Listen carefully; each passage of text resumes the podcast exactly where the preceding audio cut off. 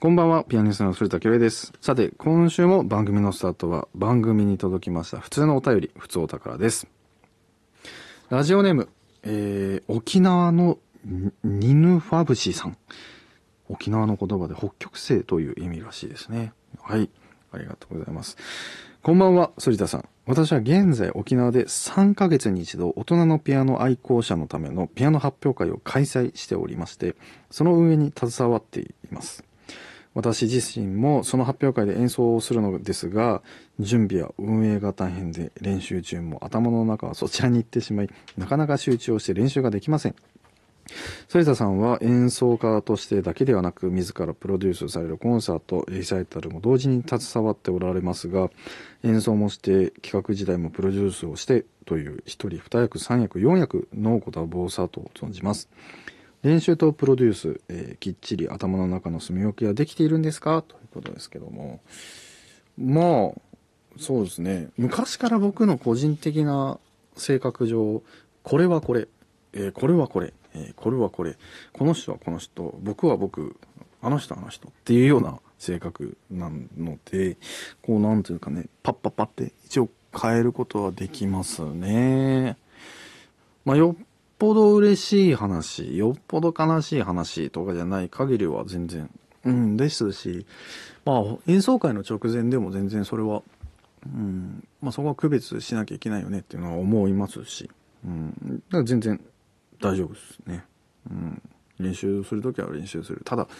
っぱりね、これまあ子供には聞かせられないんですけど、まあ、たまにどうしても練習に身が入んないときはこうドラマを見ながら練習したりなんてことは、それはやっぱり人間ですからね、あったりしますけど、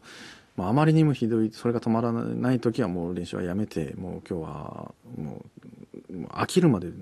ドラマを見たりとか、えーそういったことをししたりして、まあ、オンオフを切り替えていったりしますね。はい。ということで、それだけは、グローイングソノリティ、今夜も最後までお付き合いください。Growing Sonority. 反田恭平です。えー、反田恭平グローイングソノリティをお送りしております。音楽にまつわる質問に答えする、えー音楽質問箱のコーナーに参りましょう。大阪府ラジオネームフランス語教授さんからのお便りです。反田恭平様、えーいつも大変楽しみに時に小学生の子供と一緒にラジオを聞かせていただいております。反田さんの音を求めて住んでいる大阪から名古屋、えー広島の三原市、えーそして兵庫県辰野市稲川町など、えーこれまで各地に行きました。反田さんや JNO は全国、えーそして世界中に音を届けに行くだけではなく地元の活性化にもつなげていますね。コンサート会場や日程はどのように決めていらっしゃるのですが、えー時々びっくりするようなスケジュールや小さな地方都市もあるのですが教えていただけると嬉しいですということでねまああの演奏会スケジュールのあの取り決めに関しての質問ですよねこれは多分皆さんも気になると思うしうんまあ喋れるところだけ喋りますけどやっぱりね一番難しいのはあのこのクラシック音楽業界にはエリアバッティングっていうものが存在しまして、えー例えばこの地域で、えー演奏するとなれば、えーこの近辺では何ヶ月以内には弾いちゃいけないとかっていう、まあ、大人の事情が正直あるわけなんですよね。というのはまあそれをこっちを優先してたのにこっち後から入れんのかこれでチケットの売り上げがどうなるんだみたいなこともやっぱりあったりしますしやっぱり、えー難しい、えーところも正直あったりします。で例えばソロリサイタルをここでやったら、えー同じホール同じ会場で、えー、キンキンに違う、えー違うオーケストラとかでの共演は難しいとか、えー結構正直ややこしいことを、えー網目をくぐり抜けながらうん、リーガルに、えーコンサートをどんどん企画していったり、えー調整をしてくださるのがマネージャーさんの仕事だったりするわけなんですよね。なので、えー確かに、えーソロジストとして、えーまあ、リサイタルツアーをやったりしてそれから JNO の活動もありますし向川君との2台ピアノのコンサートもそうですし、まあ、岡本誠司君とのデュオもそうだし、えーいろいろなジャンルを、まあ、コンサートとしては演奏しているわけなんですけどそれはなるべく、えー近くの近辺だったり同時期だったりっていうのをなるべく被らないようにして演奏を皆さんに、えーお届けしている感じでございます。なので、これはね、本当に僕も、うん、いつか話したいなとは思ってたし、ここに来てくださいとか、えーお待ちしてますっていうお声はすごく嬉しいし、ありがたいんですけど、ごめんなさいっていう気持ちでこちらも、えーコンサートを企画してたりするわけなので、えー我々一存、アーティストの一存だけで、ここの県に来る。ね来たいけど行けないっていうことも正直あったり、えーその分、裏方の方々もすごく、あの一生懸命頑張ってコンサートを作ってるので、そこら辺はご了承いただけると助かります。まあこれは僕だけの話じゃなくて、アーティスト全体、業界全体の話でもあるので、あのエリアバッティングっていうのは、ちょっと一つ、あの、隅に頭に入れていただけると嬉しいです。はい。ということで、お便りありがとうございました。続いての、えーお便りです。神奈川県ラジオネーム、えー空が好きさんです。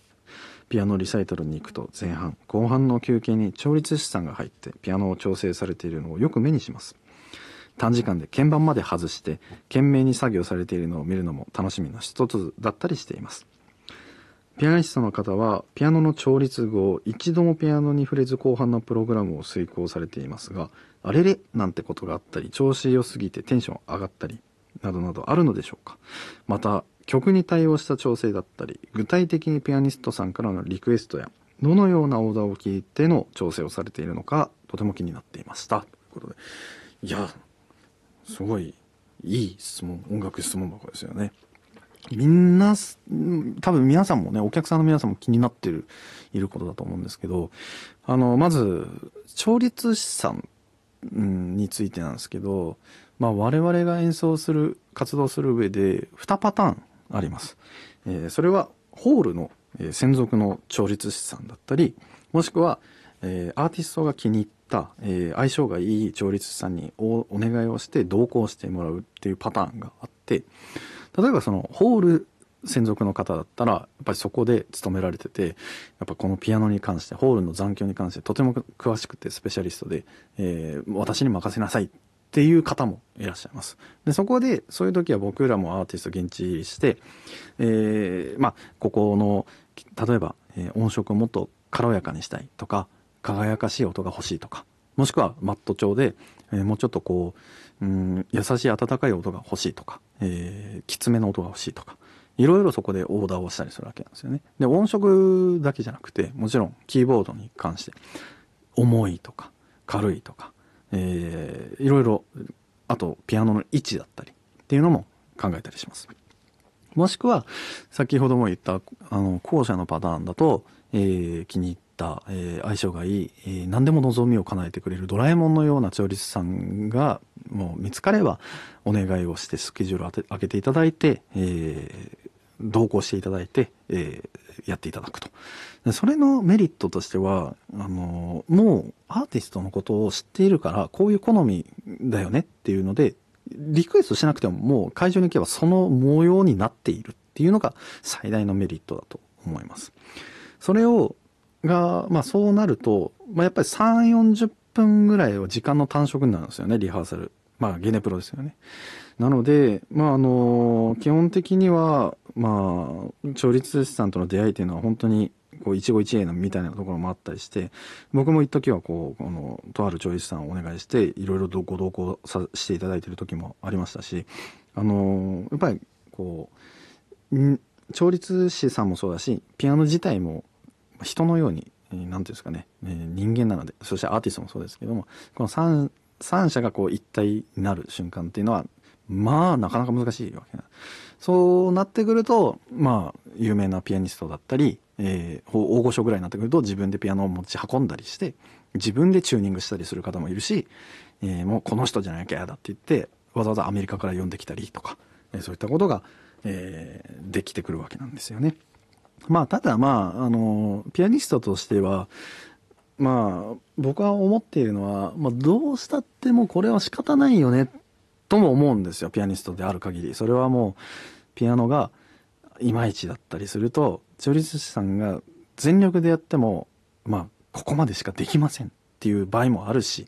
逆もしかりもそうなんですけど、まあ、それをでも、お客さんになるべくバレないように、心地よく弾いて、ピアノと仲良くなって、えーそのポテンシャルをピアノのね、